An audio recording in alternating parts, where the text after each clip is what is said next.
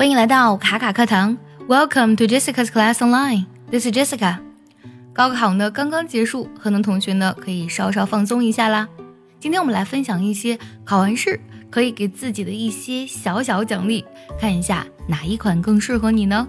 想要第一时间的获取卡卡老师的干货分享，比如说怎么学口语，怎么记单词，我年纪大了能不能学好英语，诸如此类的问题呢？请微信加。J E S S I C A 六六零零一，也可以点开节目文稿，点击查看，加我的微信哦。One, go shopping or window shopping. Two, go to the beach, the mountains, or a nature reserve. Three, surf the web or check social media for a few minutes. Four, visit a friend. Five, money to spend on whatever you like.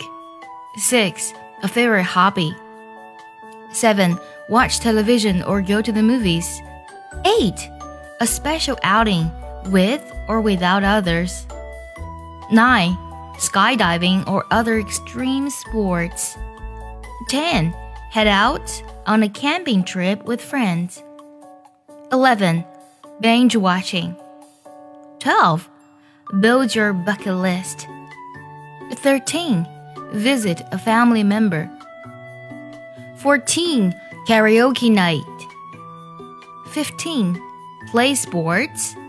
16. Perfume or cologne.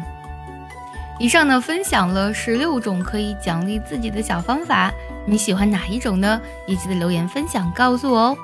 See you next time.